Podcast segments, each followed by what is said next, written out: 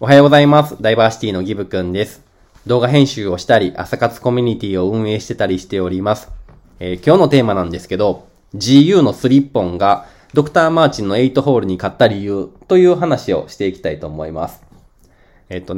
まあこれもまた北海道ネタの話になるんですけど、僕、北海道寒いっていう風に話を聞いていたし、ほんま10年ぶりぐらいの北海道だったので、ちょっとおしゃれして行きたかったんですよ。で、まあ、この間の誕生日の時にですね、革靴のお手入れセットみたいなのもらったのもきっかけにですね、ドクターマーチンの、8ホールを初めて買ったんですよ。で、マーチン自体は、3ホールのやつ、まあ普通の、なんかビジネスシューズみたいなやつは履いたことがあったので、まあまあ普通に、かっこいいし、いいやんと思って購入して、で、まあ履いていったわけですよ。で、まあ、履き始めて、半日経った頃ぐらいですかね、急に足が痛くなって、よくよく見ると、なんか、ふくらはぎの下の方が靴ずれを殺しとって、で、もうほんま普通に歩かれへんぐらい、もう、なんやろな、痛かったんですよ。でもマーチンは履きたかったから、2、3時間ぐらい粘っとったんですけど、やっぱり痛くて、次の日小樽丸1日歩き続けるみたいなことを考えたときに、もう絶対に無理やなっていうふうに思ったんですね。で、まあ、近くに GU があったので、GU に行って、もうなんか、もう捨てるつもりで、めっちゃ安い靴買おうと思って、で、GU のスリッポンってわかりますかね？もうほんまに、スリッパに後ろの部分ついたみたいな感じのめちゃめちゃシンプルな靴を990円で買ったんですね。でですね、それで、履き替えた瞬間に、その、足の痛み、ふくらはぎの痛みがなくなって、まずめっちゃええやんと思ったのがまず一つと、まあ、結構普段もですね、スニーカーとか履くんですけど、スリッポンってめちゃくちゃ履きやすいんですよ。履きやすいし、脱ぎやすいし、みたいな。イメージしてもらうと、そうだな、小学校の時の上履きみたいな感じなんですよ。めちゃめちゃ履きやすいじゃないですか。で、そういうのを、まあ、履いとって、で、まあ、その次の日の小樽もですね、もうすごく快適に、すごくすることができたんですよね。で、その後ですね、3日目も普通にスリッポンで行動して、で、大阪に帰ってきて、まあ、今日ですよね、またスリッポン履いてます。で、まあ、履きやすい脱ぎやすいももちろんそうですし、こういった、まあ、今日雨降ってるんですけど、雨の日とかでも、革靴とかだったらちょっと嫌だなって思う日でもですね、安い靴だからこそっていうところもあると思うんですけど、そこまで気にせず、履くことができるっていう、履き潰せる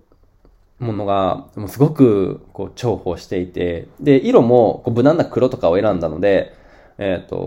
最初履いた時に、なんか鏡で見た自分はスリッポンってなんかスリッパ履いてるみたいやなって感じだったんですけど、意外とこう 2,3 日でそれを履いてる自分にも慣れてしまってですね、意外と履きやすいし、これええやんと思って、今僕の中でのランキングがドクターマーチンよりも、GU のスリッポンの方が優先度高いっていうような状態になっています。で、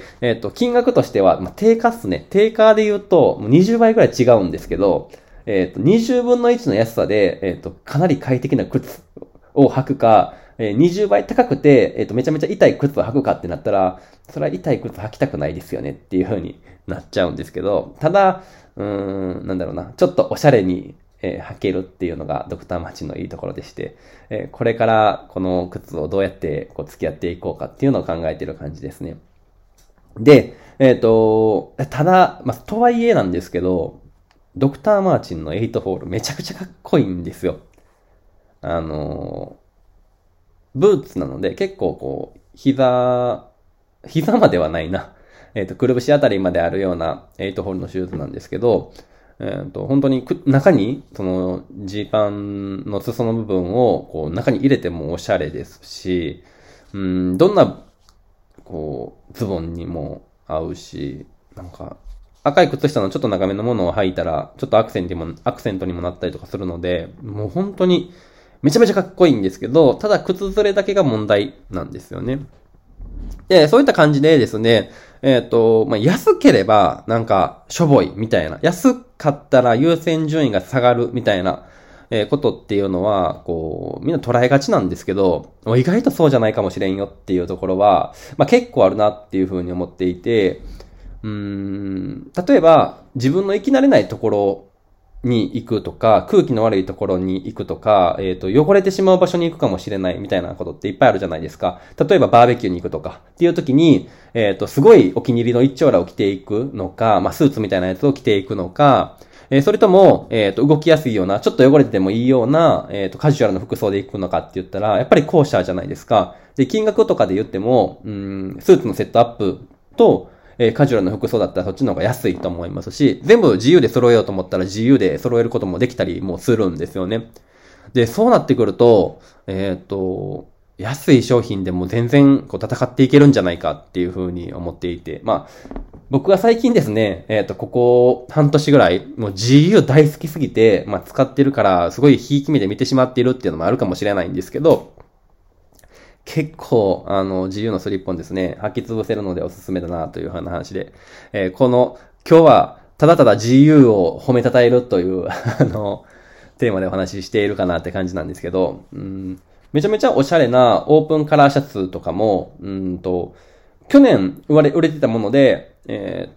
まあ、そのモデルチェンジと伴って、在庫処分で安くなってるものとかもあったりするんですよ。で、ほんまに390円とか590円で、めちゃくちゃ質のいいシャツみたいなものが売ってたりとかするので、